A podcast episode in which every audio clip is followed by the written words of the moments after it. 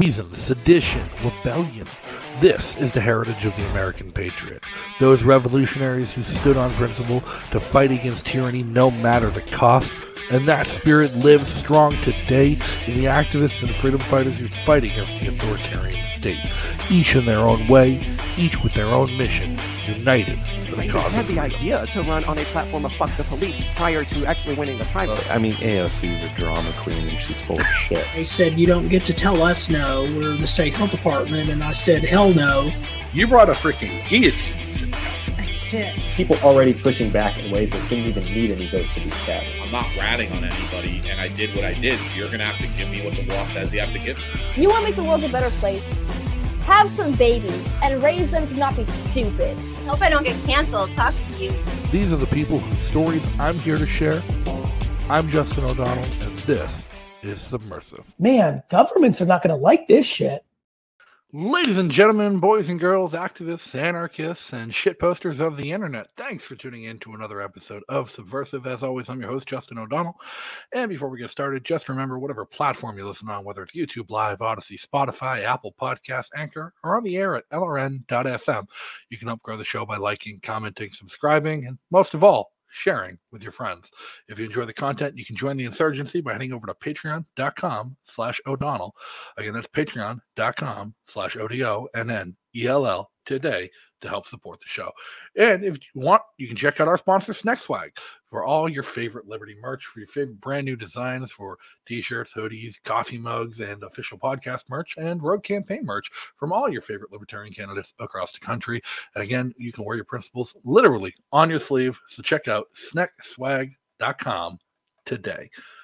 And if you want to keep in touch between shows, follow me on social media and join our community Discord channel where you can chat with other fans of the show at any time. All these links can be found in the description of the video or podcast you're listening to. So make sure to check them out today. And if you couldn't guess from the title of the show, we're here to talk today about how one of the most influential books in history got everything wrong.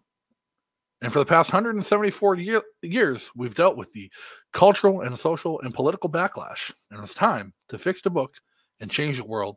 And joining me today, host of the Wake Up podcast, creator of the Bitcoin Times, and co author of the Uncommunist Manifesto, Aleks Svetski. Alex, thanks for joining today. How are you? Justin, thank you, brother. I was uh, I was enjoying that intro, um, and the and, and some of that merch is pretty cool too, man. I like it. Yeah, mo- most of it I actually designed myself, but we do have a couple of the designers on the merch team, uh, and some rogue cool. stuff that goes up there. Uh, you know, not everybody believes in intellectual property, so derivative works are always encouraged. Uh, if you Dude, it's cool. and so I, I mean, here today, talk about what you've done and the work you've done uh, with y- your book, The Uncommunist Manifesto, and I think anybody who's engaged in politics at any level is hopefully at least read the Communist Manifesto. Um, if they're not, if not, if not having read it, at least be aware of it and the damage it's caused, uh, not just Mhm. uh, globally millions upon millions of lives that have been lost to such a terrible philosophy but like what inspired you to actually like sit down and write the uncommunist manifesto and get things going Yeah, the the inspiration actually came from. It's it's funny how these things kind of emerge out of nowhere, and, and I- was in El Salvador just before the the Bitcoin announcement uh, in July of I think it was 2021, um, and I was there with Mark Moss. He and I were having lunch, and he he asked me just offhand, he's like, "Dude, have you read the Communist Manifesto?" And my answer was, why the fuck would I read that? he was like, he goes, it's so bad. I'm like, I'm sure it is. You know, I said, why the hell would I want to give myself some brain damage reading that stupidity? And um, and anyway, you know, he just sort of said, because I wonder why something like you know, simple hasn't been you know written to kind of refute it. And anyway, that sort of seed planted something in my head. And about six months later, I reached out to him and, you know, I had a couple life changes that had occurred for me in December of 2021. And I had some space in January of 2022. And I said, dude, let's get together and let's write this book. And I, I don't think we we knew what we were essentially getting ourselves into. I think you know part of us thought we were going to write like a refutation, uh, you know, point by point. And I remember when I was first taking notes, that's effectively what I did. I was reading the Communist Manifesto, giving myself brain damage, and just kind of refuting the points and just just finding the logical inconsistencies and the philosophic Mhm. fallacies, I guess. And and as I was doing that, um, you know, I put together, you know, a good sort of body of content. And when we got together, the book took a completely different turn. Instead of it being a refutation of the Communist Manifesto or a point by point refutation, it's kind of its its own manifesto. And and we didn't we didn't set out to call it the Uncommunist Manifesto. That was actually also a joke. We were um, it was during the week we were writing it, and we were sitting there at a table, and we didn't know what we were going to call it: the Libertarian Manifesto, or the Capitalist Manifesto, or the Individualist Manifesto, or the Sovereign Manifesto, or something like that. We were trying, we were throwing around names, and it was actually Mark's wife who just kind of she's like, "Why did you call it the Uncommunist Manifesto?" And we were just like, it was one of those moments where you like stop and just look at each other, and we're like, "Fuck, that's a good idea." Um, so you know th- that's sort of what the book ended up being. And yeah it took the the the way the content emerged took on a life of its own. The only thing we really emulated from the original book was sort of the length. So the original is like seven eight thousand words. Ours is about 10000 plus the definitions uh, the chapter structure. Uh, so you know we sort of introduce it. We have a couple chapters in there which kind of mimic the the chapters for lack of a better term in the communist manifesto.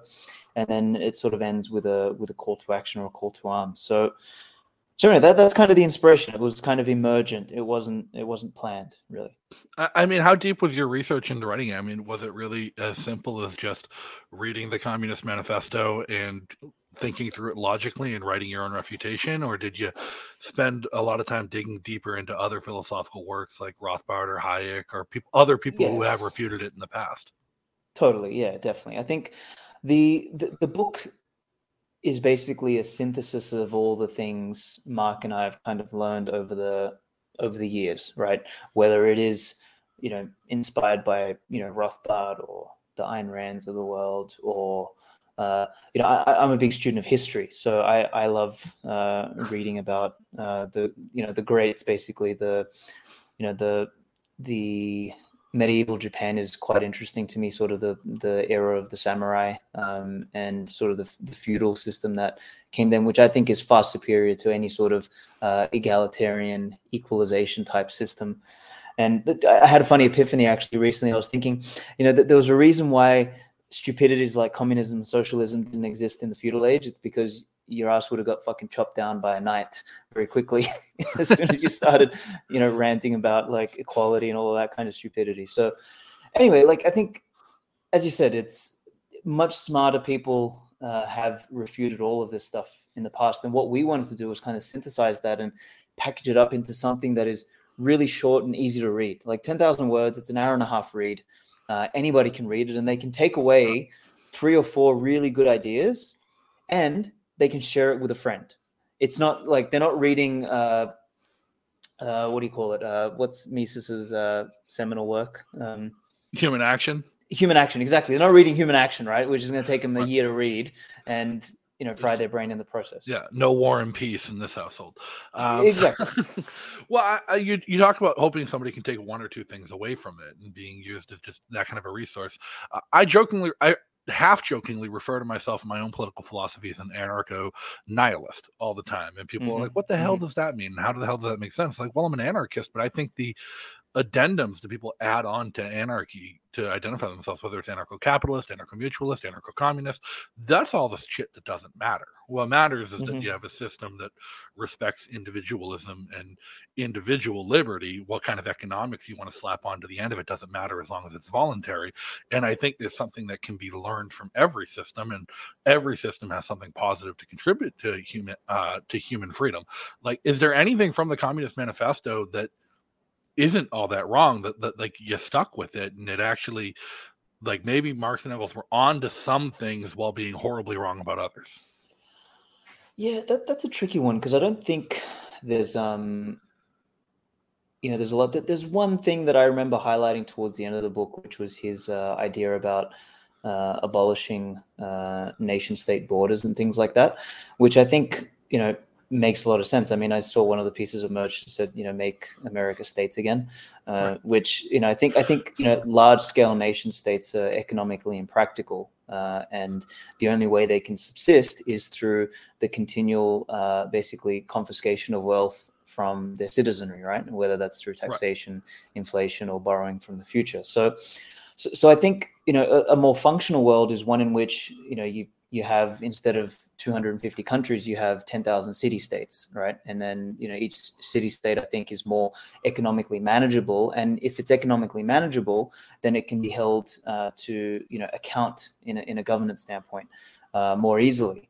Um, you know the only reason we have these large scale nation states, as I said, is because money printers exist. Um, and this is sort of like tangentially the, the big problem that Bitcoin solves, which I think a lot of people miss, unfortunately, is they think that Bitcoin is just some, you know, way to get rich, but that's not the point. The point is that Bitcoin breaks the back of the money printer and downstream from that, uh, you get a situation where, um, you know, if you can't fuck with the money and if you can't play Monopoly by, you know, keep pulling money out of the till, all of a sudden, you know, the orientation of the players in the game uh, moves towards more productive and cooperative behavior by nature. You, you can't paper over losses, you know, by, by just printing a bunch of money, or you can't paper over bad decisions.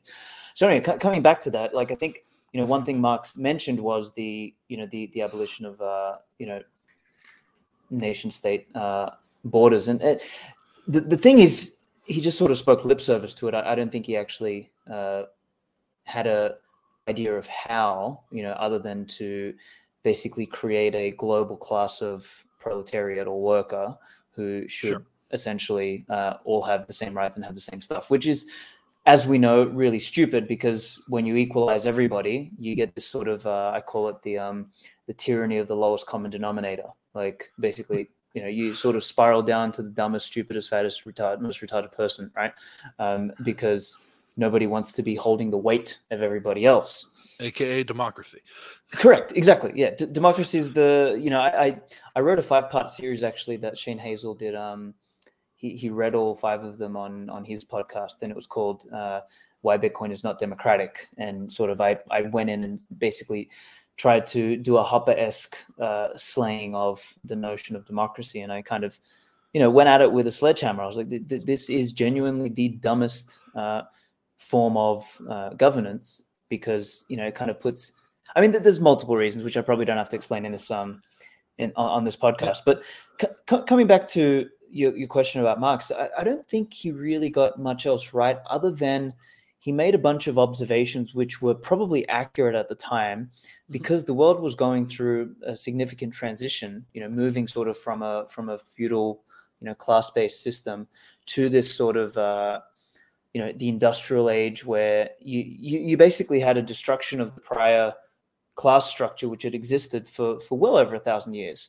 Um, and I, I don't think anyone really knew what to do with it you know and you, you had these sort of schools of thought where some of the things that marx pointed out were valid. Like there was a lot of hardship in the cities. You know working with machinery back then was extremely difficult, unsafe, dangerous. You know, many people died in the process. It was dirty, it was disgusting, and all that sort of stuff. But you know, the the counter that I sort of say to that is, and I, I'm a I've been an entrepreneur since I was 18, 19, is that you have to eat shit before you eat caviar. Um, like you, you, you seriously do. You you have to pull yourself up from somewhere. And the same way as when you're a startup entrepreneur and you start your first business, you're the you're the CEO, you're the accountant, you're the salesperson, you're the fucking cleaner, you're the customer service representative, you're everything. And you know, and I've done all of these things. When I built my first gym when I was uh, 23 years old, I was I was in there, you know, 20 hours a day with the builders, putting fucking floorboards in and painting the walls and doing all that shit. Right. Then on launch, I was, you know, training classes and doing all that crap, and I was signing people up. Like, you know, you, you do everything, and that that sort of it's an ugly job in the beginning, and this is sort of what Western civilization had to go through through the industrial age. I, I think the problem with the problem with communism and the problem with the Communist Manifesto is the shit you have to eat before the caviar. And even Marx and Engels recognized it that their utopian egalitarian state where everyone was on equal footing and everyone would live prosperously required an intermediary step that is a Mm-hmm. totalitarian authoritarian regime to break down the existing systems. And the problem we've seen is every time somebody's tried to take that step in the direction that Marx and Engels uh, suggest, they don't get past the authoritarian regime. They Mhm, get that mhm. power, and it's like, well, we kind of like it. Yes, yes, yes, yes, yes. Be- Because what they've done is they.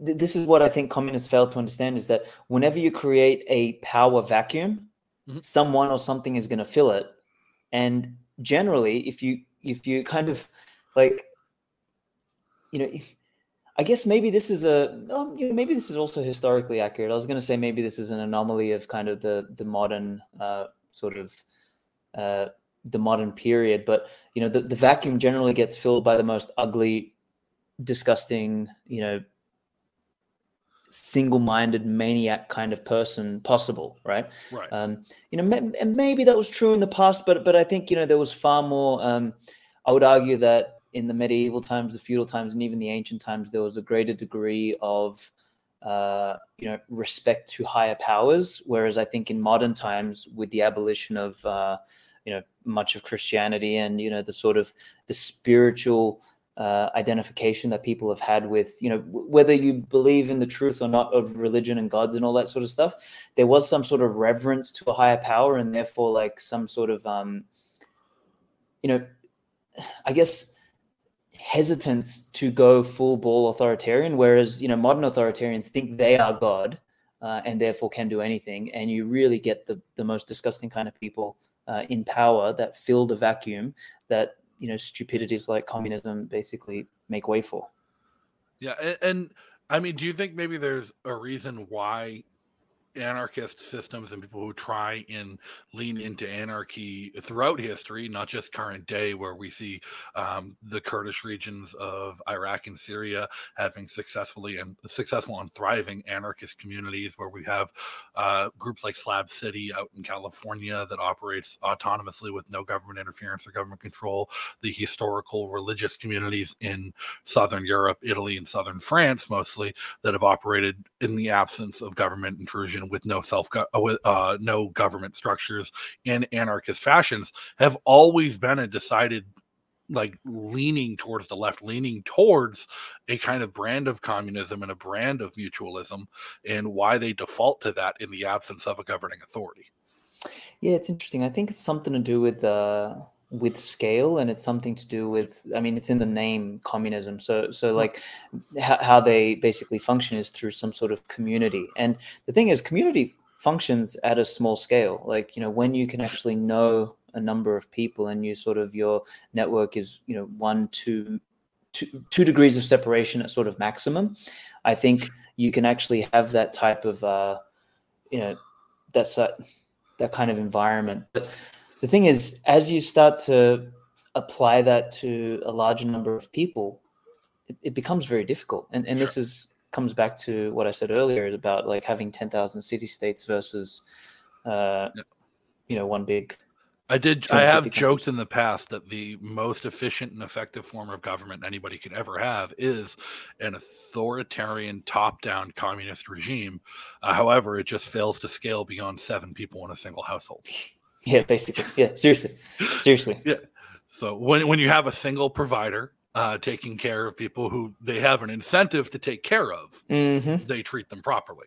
Um, Totally. But it's it's a game of incentives, and going all the way back to Mises and human action, uh, communism has just kind of failed to lay out the proper incentives for human behavior uh, to cooperate and see peaceful, harmonious prosper uh, prospering for individuals in a communist system.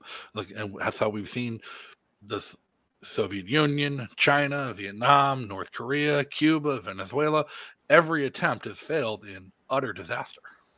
It really has, yeah. I mean, as you said, like th- th- there's a funny thing about the communists always wanting to remove uh, price signals, for example, and you know dictate prices.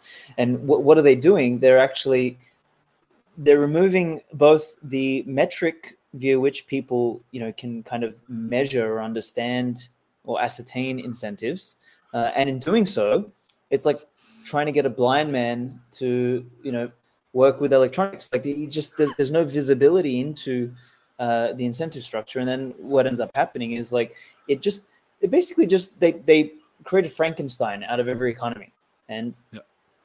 and what good what good is universal literacy when you control what people are allowed to read Correct. Correct. I mean, yeah, exactly. If anything, if anything, universal literacy under that type of a thing is probably the worst thing that has happened to the world because everyone's become a fucking commie. well, I, I, I mean, literacy alone, I mean, how much of the problem you said, like we said, it's been going on 174 years of perversion that the Communist Manifesto has been uh, perverting everything in sight, not just politics, but culture and family and academia and education. Um, at what point did it like? What, what point in history do you think it turned from just kind of being like a Bolshevik and Eastern European cultural brand of politics to becoming the cultural focus of modern Western academia? Where it may not be the governing systems and the governing structures we have here, but it certainly governs how education is managed in the United mm. States, especially at the post secondary level. Yeah, man, I think there's a couple things here. Um, you know, maybe I'll have to be a little controversial. So, I, so I think you know the the the French fucked it up first and foremost during the French Revolution. They kind of uh, you know, before communism was even a thing or a name, I think they uh, instituted these kind of uh, centrally planned uh, mandates for things like education, etc. Which, you know, the, the, very fact that they came from some sort of central authority, first and foremost, you know, created kind of the the fertile ground for this stuff. So, so you know, they were first. I mean, you know, talking about education again, you sort of then have the Prussians who tried to take take what the French did and systemize it and basically indoctrinate it and uh, start the, the, the process of uh, of schooling.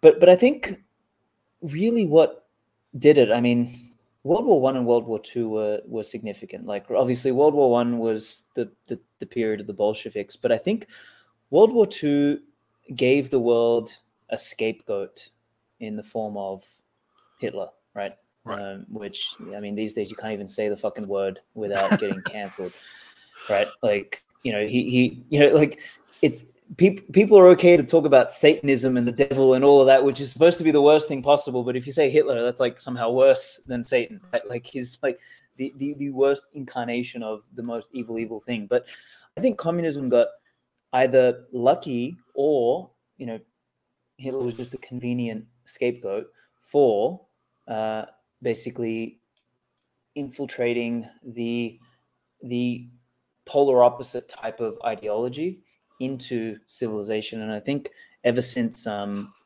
World War II, that sort of stuff's been seeping into the West because, you know, it's kind of like the West got um, Germanic slash fascist slash right wing PTSD uh, after that all happened. Well, we constantly talk about yeah, we constantly talk about the next big great evil being the next Hitler. Mm-hmm, that that's mm-hmm, something that's mm-hmm, mm-hmm, ingrained into everyone's mind from the moment you learn about the Holocaust and you learn about World War II in grade school. Like all of politics is my enemy is the next Hitler. It's the next totally. Hitler. It's the next Hitler. But we've already had the next Hitler.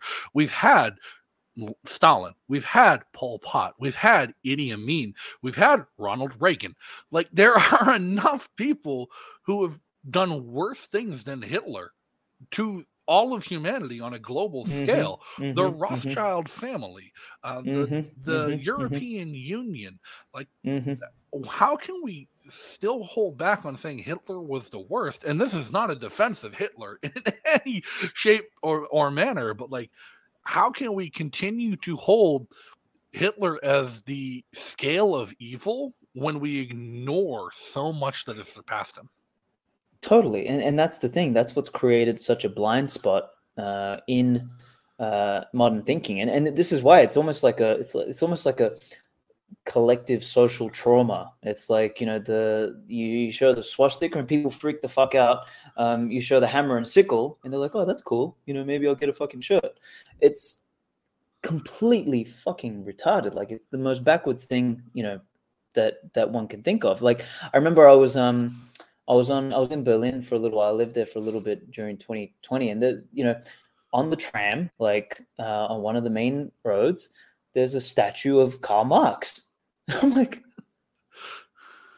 what is going on here? Like you know and then you know on the other main road there's one of Lenin and it's like man like these guys did at least an order of magnitude more damage, if not multiple orders of more, more multiple orders of magnitude more damage uh, than the other fucking psychopath.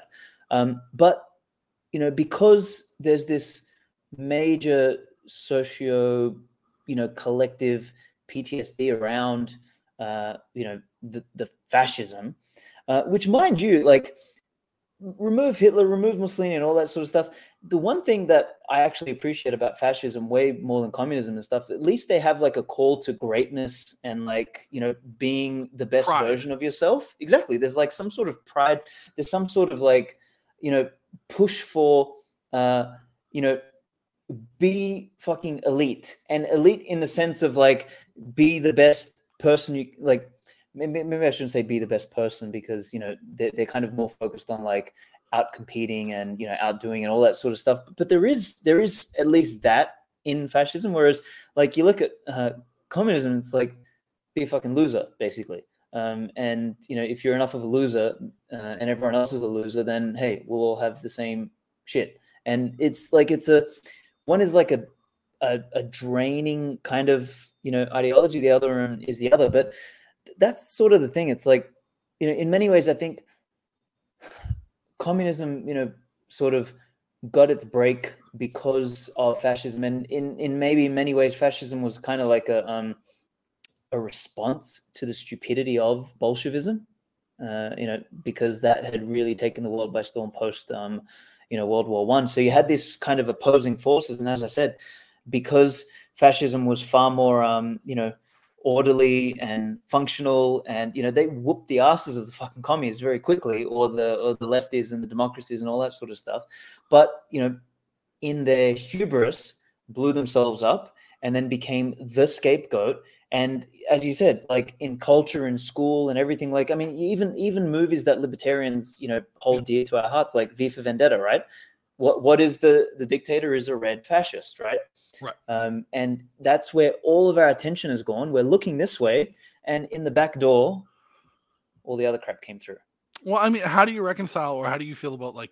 I, I can't remember the exact wording of the quote. It's from the Road, Road to Serfdom by Hayek, um, and based on his experiences of serving with the fascists. Like he he fought on the side of fascists in Spain mm-hmm. in the Civil War because the communists were the enemy, and it was like mm-hmm. pick the lesser of two evils for him. Um, but he wrote in the Road to Serfdom that like the only difference between fascism and communism at the end of the day, the people in charge, is who they consider the enemy. Yes. And they consider each other the enemy rather than the uh, realizing the fact that they are more closely aligned with each other than they mm-hmm. are opposed uh, to the true enemy. And the true enemy of both communism and fascism is reason and human liberty.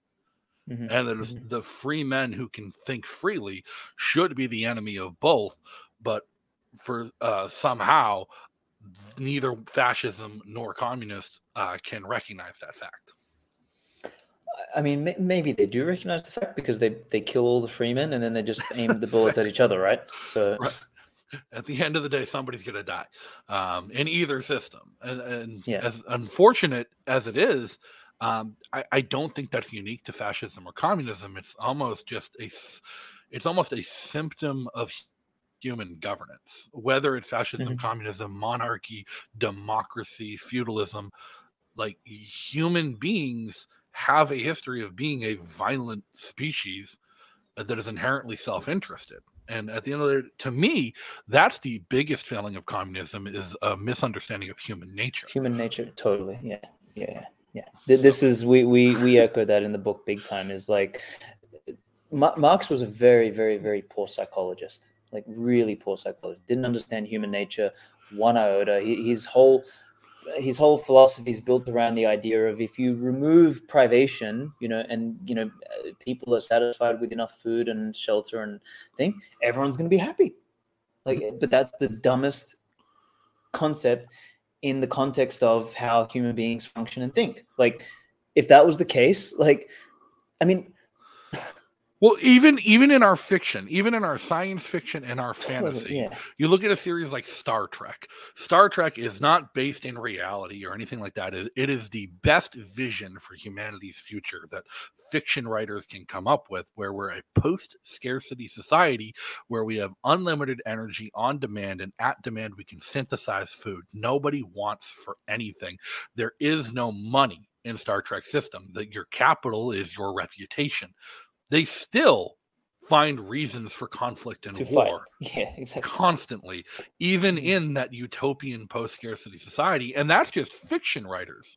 Mm-hmm. Imagine what reality would actually bring to it. And how could we hope that the potential of one day harnessing fusion energy in replicator technology to make nobody want for anything would lead to anything other than people trying to control access to that energy and access to that technology. Yeah, totally. Yeah. So and and and I guess this is this is the point that um where you you know you sort of you see the difference in the quality of thinking between the the Mises and the the Mengers and the Rothbards and the Austrians of the world versus the you know the dum dums like Marx is that you know one acknowledges the fact that conflict is real you know the the human beings are going to have at the very least if we don't have a conflict over some sort of tangible resource uh, we'll at least have a conflict of opinion and a conflict of ideology and a conflict of who and who gets to use what at what time like so that that's really what we need to deal with. And and this is i mean what's the holy grail what's the solution for this is like it's property rights is you know the, the very basis of trying to deal with this uh, problem of conflict. Yeah. and you know the dumbasses like in communism they they run around with the banner of let's abolish private property rights. It's like the one thing that deals with conflict let's get rid of it. And then we wonder why we have so much conflict. Morons. to, to lean into that pivot there, I mean, I, I think we've established a real firm understanding of where communism has gone wrong and the problems it has created. And I, I don't think we need to rehash the casualty counts of various communist leaders throughout history or the starvation counts of uh, people in the Soviet Union or Central Africa under communist regimes. But how do we fix it? That and that's the focus of your book. That's the focus of your work. Is how do we undo the damage caused by this seminal work of poor philosophy and that's what you're trying to do is create a resource that can fix the book and fix the future so what are the next steps and like where do we have to go and where do we go from here to attempt and undo that damage Yeah, it's tricky, man. Uh, I mean, th- this is gonna take time, and w- w- whether the damage or whether the risk of further damage is ever alleviated is, you know, beyond you or I to ever guess. I think, you know, uh, human beings and stupid ideas are always going to exist. Um, you know, the the you know, it kind of. I get this. You, you know that meme. It's like strong men create good times, good times create weak men, weak men bad times, bad times create strong men. You know, Yep. it's kind of like that cycle, right? And you know, th- there's probably gonna come a time again, like if we, you know, go through all this effort and fix everything, and you know, come out the other end, you know, some retarded descendant of ours is gonna go and create the same problems again. And we go, I've got an idea. Well, how about we do a global government? Um, now that we have the technology, right? And you know, they're going to sort of institute some neo-technocratic version of communism under a different name. Um, but notwithstanding that, it remains our duty to try and do something about this. And I think you know the the a low hanging fruit is what you're doing with this podcast. What we tried to do with the book is try and like actually discuss better ideas and and, and kind of try and use region, reasonable logic uh, to you know to to contend with these things and hope that you know despite all evidence to the contrary that people are still you know possess some level of you know reason and logic. I, I kind of lost hope in the last two years. You know, I still walk down the street and see people in the middle of the fucking street wearing masks. Like, yep. I, I, I, at this point, I don't know whether they're humans or robots or you know what they are, but there's like something going on there which you know makes me makes me sort of question you know the capacity for human beings to you know deal with reason but once again benefit of the doubt you know i think ideas and education might help with that um, the, the other thing and th- this is sort of why uh, i'm such an avid bitcoiner is i think you know m- money is money is the tool that enables human cooperation at scale like you, you, right. you can't you can't do cooperation at scale without money. Um, I, I can barter all I want with my neighbor, but at some point exactly. we need to move things to the next city. Exactly, and, and, it's not even the next city, even the next neighborhood. Like you know, right. the, like the lack, the the problem of the coincidence of wants is a major problem. Like you know, if you've got apples and I've got bananas, but you know, I want a fucking shoe, you're going to find someone who's going to have shoes, but that person's also going to need to want apples.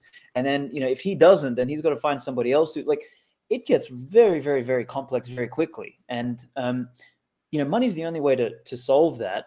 But you know, money performs a bunch of other functions. It's like you know, it's a, it's a scorecard. Like who, how do we know whether the decisions that we're making uh, with our human action, with our energy, with our scarce resources are accurate and in the right direction, or not accurate and in the wrong direction? And you know, profit and loss basically give us feedback as to what we're doing. And you know, once again, you can't have profit and loss without a unit of measurement, and that unit of measurement once again becomes money. So you've got this, you know, medium exchange unit of account, you know, and the store of value. It's like if you're do if you're providing excess, you know, value to others, you want to be able to store that somehow so that you have the utility of optionality in the future and that sort of lowers time preference so that you can think further the lower the time preference the further you can think the the greater the projects you can work on and that's essentially how civilization is built so if we don't sort of fix the money piece um, you know we're kind of floundering and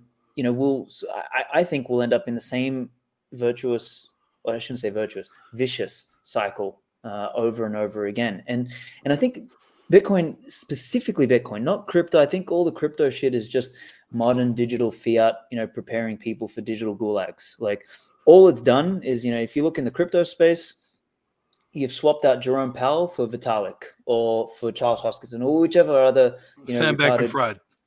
Exactly. all, all the same. Like basically, each of them want to be the new controller of the money and they know that it's such a big market. This is why Andreessen Horowitz and all these big venture capital firms and everything are going after crypto, and they they they bash Bitcoin and they promote crypto because they know they can print money out of thin air. Like they used to actually have to invest in businesses that had to build teams, that had to take on risks, that had to actually produce a product or service.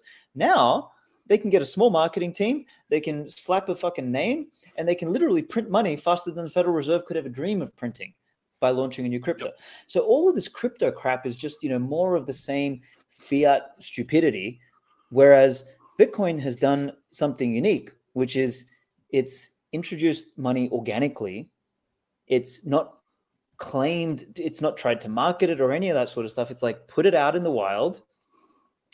It's now this network that is running and remains in consensus without a central coordinator, which is absolutely fucking mind blowing in the first place. And the result of that is a monetary network that no state or no you know central party can uh, like manage or censor or anything like that. And we have a money that is fixed in supply like and and that to me like the big idea there is like it maps to energy and time which are things we can't produce or create out of thin air, right? And that sort of, you know, uh, sort of similarity in in scarcity or similarity in in the fixed nature of the two means that we might actually have a money that would keep uh, economic actors from the individual up to you know whatever scale of state may exist on that kind of a system accountable economically accountable and now, i'm not 100% sold on bitcoin being the answer here uh, myself. And this is not a knock on Bitcoin or crypto. I I have I was a very very early adopter of Bitcoin. I still hold and use Bitcoin. I pay my rent in cryptocurrency. I use it for daily transactions every day where I live. It's become a de facto currency for me, and I'm fortunate enough to live in a community where it's widely accepted. Um, Mhm. But what I don't see is Bitcoin used. I specifically see coins like Bitcoin Cash and Dash, Zcash, and Monero. Those are the four that can be used on a regular basis. And I, I've seen problems with the Bitcoin ecosystem, and I blame the Winklevoss twins personally. Uh, I, I remember the day the Winklevoss twins announced they were going to try and make Bitcoin corporate and take it onto Wall Street.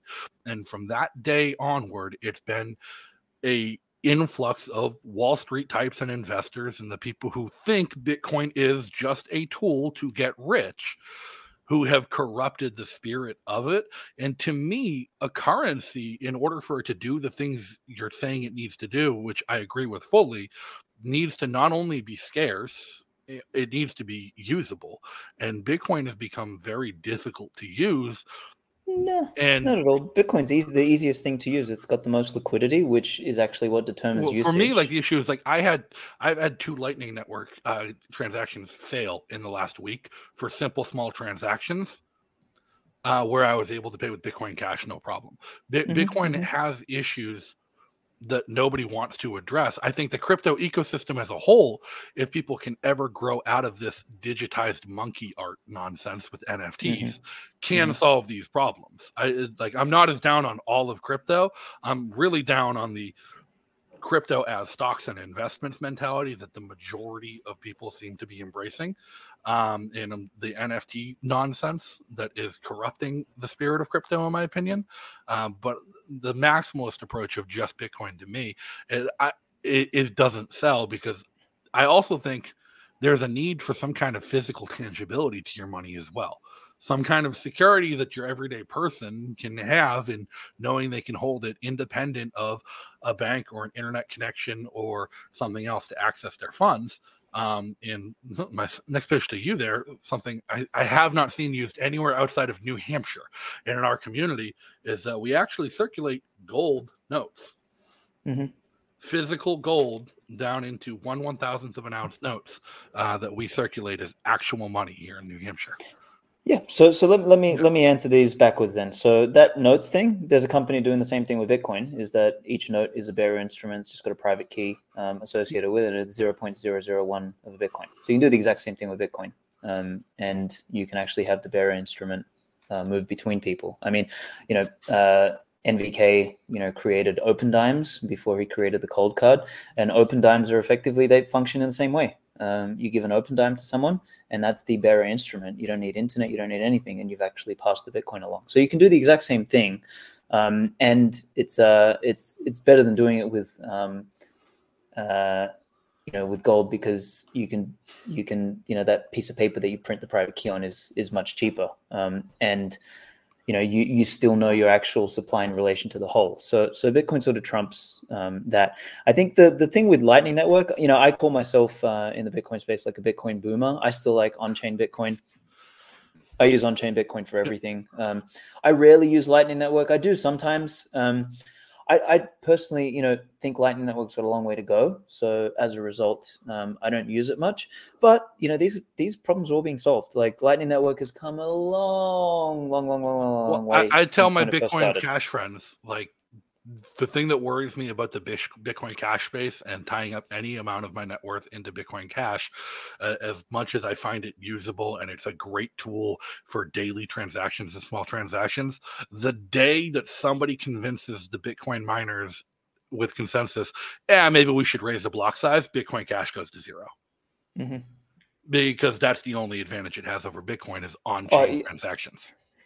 Uh, yeah, but I mean, the the the whole block size thing. I th- I think if anything, the block size should just continue to go down or get tightened because then that creates a market uh, on for for, for um, transactions. Because if you if you remove the market for transactions, you actually create bigger problems later, which is essentially the problems that um, Bitcoin Cash is having. Um, you know, there's no there's no economic incentive. You you basically do what the commies do to ec- economics is that they remove the incentives for people to participate in the process of mining. And that, that's why keeping that strict and fixed is so important. And I mean, you know, you have the technical problem of every time you increase the block size, you fork and you create a bunch of problems. And this is sort of where Bcash has kind of diluted itself to, you know, oblivion.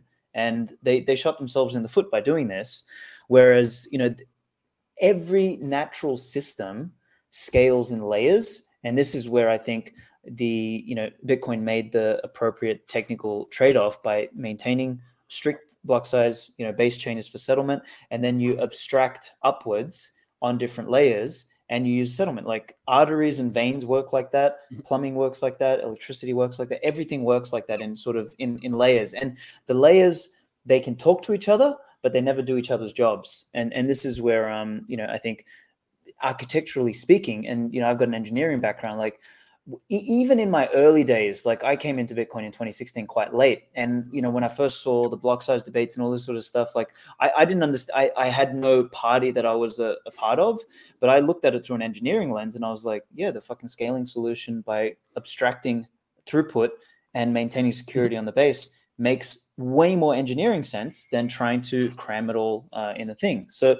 so once again, like they shot themselves in the foot, but I, want to also touch on the, the piece you said about you know the Winklevoss and the the basically the um the mainstreamization of of Bitcoin, and I would argue that crypto has been far more mainstream than Bitcoin. Like if the WEF and you know all these sort of uh, enemies of humanity and individualism hate anything, it's that they hate Bitcoin. They hate proof of work. They'll do anything to frame Bitcoin as uh, you know the the next coming of Satan um, or the next coming of you know right wing fascist Hitler or whatever. And there's a reason why is because while Bitcoin has uh, you know infiltrated, and I would argue that you know it's Bitcoin's duty to amass economic uh, mass basically or to accrue economic mass it will do so and this is why it's like the ultimate trojan horse it will do so by basically infecting Wall Street, infecting government, infecting you know uh, rich people, infecting the balance sheet of you know large institutions. It'll infect all of these things, and in doing so, it actually makes them participants and supporters of Bitcoin. So it actually changes their internal incentive, and this is the way you beat them: is you don't beat them through the economic mass of a you know of a half-assed PayPal, which is what's essentially happened to Bcash. Bcash is basically a broken PayPal which nobody uses and that has zero economic mass, which sure it does payments. I mean, but so does PayPal. Um, you know, maybe Bcash, you know, exceeds PayPal in the sense that it's you know uncensorable to a degree. Like at least it's uncensorable, you know, between you and I, um, whereas PayPal, you know, doesn't provide that. But there's no economic mass there, and the only way we win this long term, coming back to my original argument, is like how do we fix the world?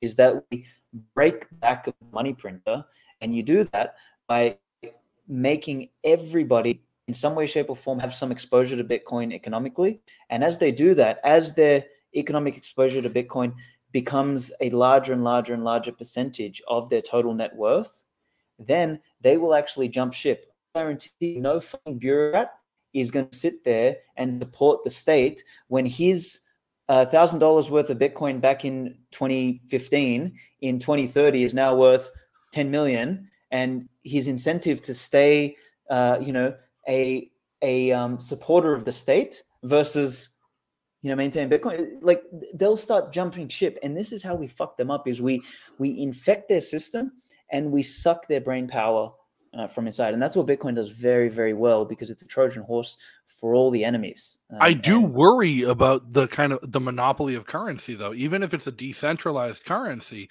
uh, putting all of our hope and our banking on one just Bitcoin, uh, to me, that is a risk because to me, it, like every exchange needs to be voluntary, and any means or medium of exchange that serves the purpose should be acceptable as long as both parties to the transaction consent to it. That's a voluntary society sure. to me. That's a true anarchist sure. society. And I want to see a competition in currencies. I want to see gold circulated. I want to see silver circulated. I want to see Bitcoin circulated and Bitcoin Cash. But I also want to see privacy coins like Monero and Zcash take off and people start to embrace not just uncensorable transactions, but untraceable transactions as well. Sure. I mean, but do you, do you want to see like post-it notes circulating as currency? If if people are willing to take it, that's what it comes down to. But exactly, and that, that's the thing. So, so Bitcoin doesn't need to be mandated, which it never, never really has been. I mean, you know, one could argue Salvador, you know, kind of mandated it, but who really gives a fuck? Like, you know, they can do whatever they want. Um, you know, B- Bitcoin is voluntary by nature because in order to participate with Bitcoin, you need to buy it and use it. So, you know, Bitcoin doesn't have some sort of central planner or central party or authority say you must use Bitcoin. Um, people self-select Bitcoin because it's got liquidity and it's got the most uh, robust property rights and the least ability for anybody to fuck with it. So I think what'll happen is much like what happened with gold is that all the competing monies will just diminish in relative value and what'll happen is you, like Bitcoin will just accrue. It'll be like a black hole, not because someone said so, but because economic actors in their own uh, need for self-preservation will seek to store the majority of their wealth there. Now they may, you know, put a little bit away for Monero, you know, to you know buy some drugs somewhere, for example. Um, but you know, more than likely, again, on an abstracted layer of Bitcoin, like layer two or some of the layer three stuff that's happening, there'll be private transactions there that are perfectly private and probably better than Monero, cheaper than Monero, and more, you know, uh, more private and anonymous that will basically impact Monero's uh, economic mass again, and that'll sort of drain all into Bitcoin. This is the thing; it's like all of it's going to end up draining there, and it won't be um, by force. It'll be purely voluntary because Bitcoin is just superior, and Now, and that's perfectly fine think- for an economic thing. Do you think there might be some kind of a risk to the incentive structure here of these competing voluntary economic systems and Bitcoin and alternative currencies with something like the BRICS agreement taking shape, with China, Russia, Egypt, Iran, and Turkey getting together and saying they are no longer going to circulate fiat. They are no longer going to uh, allow the US dollar and the euro to be the reserve currencies. They're going to issue a new currency that's backed by receivable and deliverable commodities and Mhm, metals mhm. Um, sound money. Like some, it- it's essentially sound money as far as government money can get. Uh, do you think there's a risk to the incentive for these alternative currencies now that something like that is actually taking shape? Granted, it's taking shape in a way where a couple of fascist and communist governments have been incentivized to do something good to compete with another bad government. Yeah, I mean, I, I I don't see it as a risk long term. I think if anything, you know, it, it, it will suffer from the same problems as um as modern fiat currency anyway. They're going to get themselves in the same tangle. They're going to get themselves in the same problem. They're, they're, they're at some point going to fractionally reserve it or they're going to, you know, print more than there is. You know, they, they're the ones who own the balance sheet or who own the ledger and all that sort of stuff. So it, it's still going to suffer from the same damn problems that fiat has suffered from the beginning of time. Um, you know, whether it's, you know, backed by whatever the, the, the problem is it's it's not actually backed by any of those commodities. It's backed by the word of the dictators that it is backed by the commodities. And that's the issue. Like um, and, and this is sort of you know the, the problem that bitcoin is so eloquently solved. It's like it's not backed uh, by anything other than energy and energy can't lie because we can't conjure energy up out of thin air. Um, and we can query uh, you know how much bitcoin there is by you know one line of code and we can see that there's that much and this is how much i have in proportion this is the block height. Like bitcoin solves that whole problem of um of you know what something's backed by uh, very very elegantly. So so you know maybe in the hearts and minds of people you know they might say oh you know now there's another alternative to the us dollar. But to be honest you know my guess is as much as they might try I think that the US dollar is honestly too powerful, too infiltrated, too liquid, and they will fail because number one, they're incompetent. Bureaucrats are always incompetent, you know, and government bureaucrats of, you know, most of all, uh, the most incompetent, you know, possible, you know, human being, you know, subset of human beings out there. Um, and I think the trouble they're going to have is that the US dollar will probably spread faster with through stablecoins, then they can get their um, BRICS CBDC up and running uh, in order to to gather up enough liquidity. Now, maybe in the next decade they might be able to pull it off, but the problem is in the next decade, you know, Bitcoin will have grown another, you know, couple orders of magnitude. So, so, so they're in a tight space. The US is in a fucking tight space. They're all in a tight space, and they're all kind of like always picture it like um, they're in a ship which you know has been hulled, and they're trying to like scoop water out with a bucket before they drown. And you know they, they've all got time against them. And the beauty is, Bitcoin's got time for it. Like you know, TikTok. It reminds me of a uh, line from uh, it's a French film, The Man of Action. Uh, it's a biopic about Lucio Dur- Tobia. He was a Spanish anarchist who fled to Spain after going, uh, fled to France after going AWOL from the Spanish army after the fascists won the revolution, and uh, he starts a anarchist revolutionary group in Paris, and they start robbing banks and doing left wing anarchy shit and just trying to like take down the system in the only way they don't know how because they're being ineffective. But at one point, he gets a meeting with Che Guevara, and he pitches to Che Guevara a plan of how he can help him and uh, Fidel Castro take down the U.S. And he has an eloquent plan and a great articulation. He's like, I'm going to counterfeit the shit out of their money because they don't back it by anything, and we're going to destroy the value of the U.S. dollar and the U.S. banks. And Che Guevara says to him, "He's like, it's a brilliant plan, but a gnat can't kill an elephant." Mm-hmm. At the end of the day, um, so even communists recognize that inflation and the money supply can take down a giant, uh, but they still do it uh, do it themselves at the end of the day. One final question I do want to ask you, and I ask everyone this because, like I said, I myself am do identify myself as an anarchist, and I don't believe in the role of government in protecting human liberty and human freedom. But in the fight against the communist agenda and the propagation of communism, what do you think the role of government is, if any, in protecting individualist and libertarian values in society? And how would it differ from the role of a government in a communist society?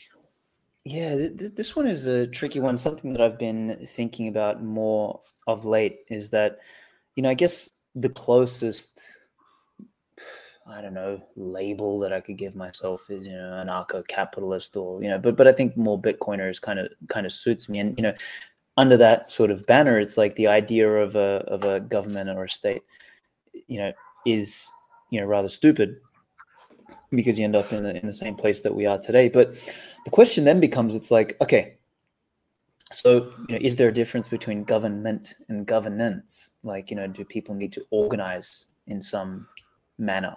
Um, and you know, the the answer to that is generally yes. You know, most people say, yeah, you know, there will be forms of governance, and and then it sort of becomes like a question of semantics. It's like, okay, so you know, this new form of governance, it's not government. What what the fuck are we going to call it? It's like, oh, you know, committee or like you know rule by sovereign individuals or whatever like and you kind of get into like really sticky ground and, and this is sort of where i think sometimes you know uh libertarians and caps and everything get a little bit unstuck so you know my my, my thinking is that you know th- this is all a problem of scale Mhm. you know as you said like you know authoritarian regimes work in the house uh, and you know in my house for example you know like I am the lead. I'm the fucking breadwinner. I call the shots.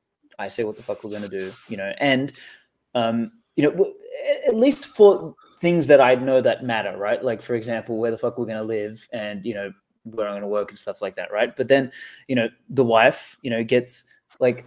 I What's give her dinner? more, you know, exactly. I'm like, babe, you, you just fucking deal with the food, you know, and you know, deal with the stuff that makes you happy. Like, you know, just, but, you know, there's no way she's gonna have, you know, a say in like for example you know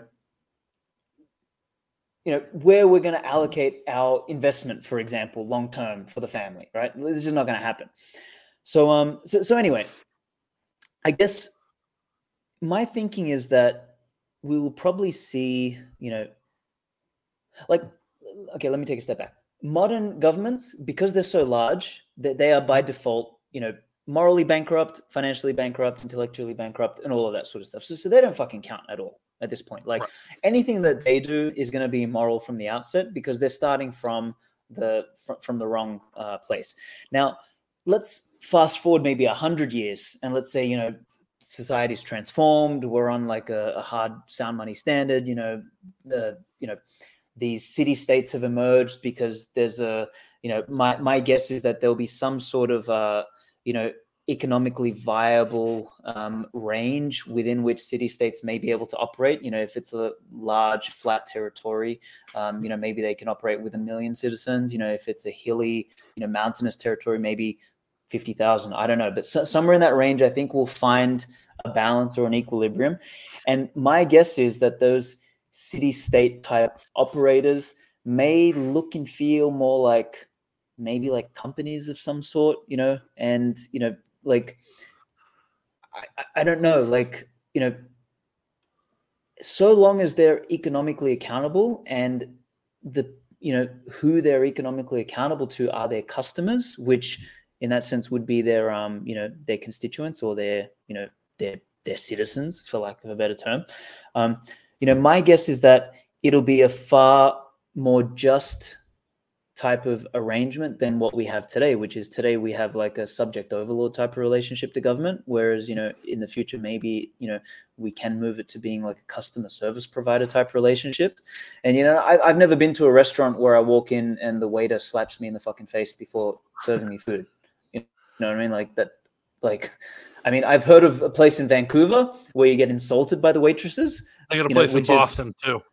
Okay, there you go. So, so, but that's a thing, you know what I mean? So, like, people You're go there for that. that experience, and exactly you know so, so that would be you know my guess is that in those types of environments you know those city state operators you know will have a you know duty to try and you know maintain some sort of order and coherence and try and you know do their best not to allow these kind of stupidities to emerge again so so anyway th- that's not a straight answer it's a difficult question It's it's an incredibly difficult question. It's one I find even libertarians and anarchists often have a hard time answering because most anarchist philosophy was written in days that predated anyone even conceiving of the idea of the internet.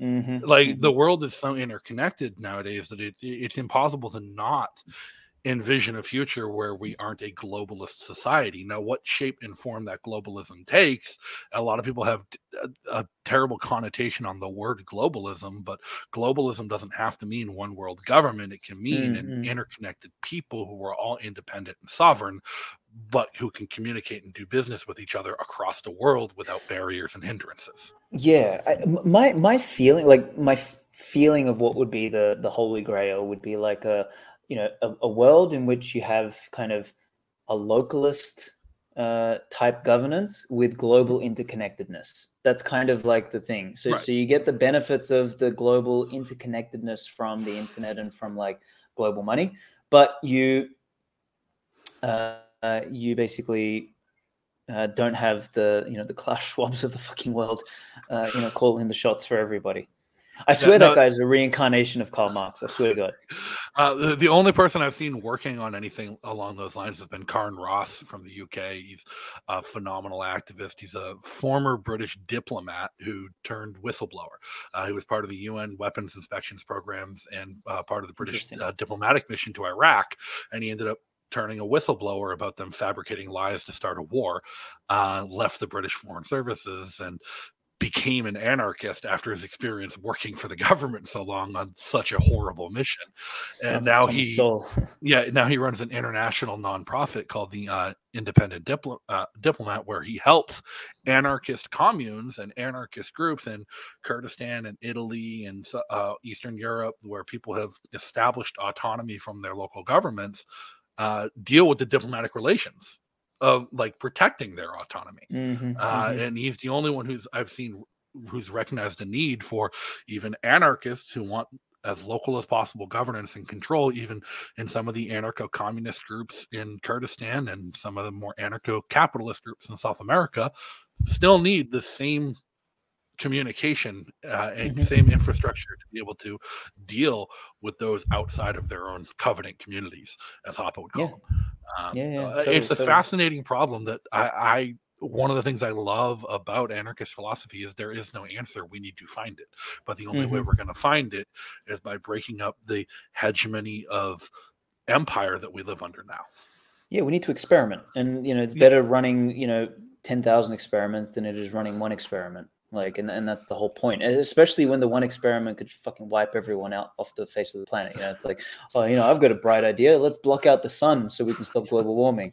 Fucking genius, bro. Like, you know, th- this is like exactly the kind of megalomania that you know we're at risk of. You know, versus you know you have 10,000 city states none of them has the capacity to go and try and block out the sun because they're all running you know micro experiments and figuring things out of their own accord so yeah smaller is better and you know the fact that we have you know we're so technologically adept today you know i, I think the interconnectedness piece will solve itself. Um, and you know, I'm glad to hear that sort of this kind of work is being done by someone as well. It's fucking mad. Well, well, it's been a fascinating conversation. I've learned a lot of your perspective, and I do really appreciate it. And I appreciate the work you're doing uh, so much. A lot more people need to be doing it. Um, everybody, make sure you go check out his book uncommunist.com. You can go pick up, pick yourself up a coffee. Anything you want to leave people on, Aleks? That's it, man. You know, if people want to like grab a copy of the book, it's on Amazon. You know, so it's like it's it's it's cheap and it's a good read. And you know, if they can support, I'd really appreciate it. And um and yeah, hit me up on Twitter. Svetski writes. It's kind of my my handle there because I've been banned from Twitter a number of times. So um, who knows? Maybe these days I won't get banned because now you can actually say stuff uh, without getting banned. But do you know, do you know what the, the irony of all this is? I, I've I've kind of have have Twitter fatigue. So I think next year I'm going to kind of like unplug from Twitter. Finally, at the time when it's like least likely to get banned, I don't want to use the Yeah. shit anymore. Uh, you- me, I'm, I'm not on Facebook. I have my Facebook open, and I might post something Oh, once a month on Facebook. Deleted that shit Like- fucking five years ago. I don't even know what that is anymore. Unfortunately, my stepmother and a few other people I try and keep in touch with can only do so via Facebook Messenger. So God damn it. that's the only reason I still use it. The only people I know who Poor don't have. Signal uh, or Sessions or some other encrypted messaging service only use Facebook Messenger. So God damn it. It's All so sticky. I- I'm surprised it's even still around. Fucking hell. Well, I, well, believe it or not, Facebook's actually integrating end-to-end encryption in Messenger. It's not by default; you have to go enable it for the message in Mhm. secret sessions, but it exists, uh, which is mind-blowing. And uh, I will give Facebook credit because they do own WhatsApp, which is an encrypted messaging service. When the Interpol and the European Union served Facebook with warrants for all of the tracking data on a couple WhatsApp accounts and um, their message history. Facebook responded, "We don't have the message history; it's encrypted, not stored locally.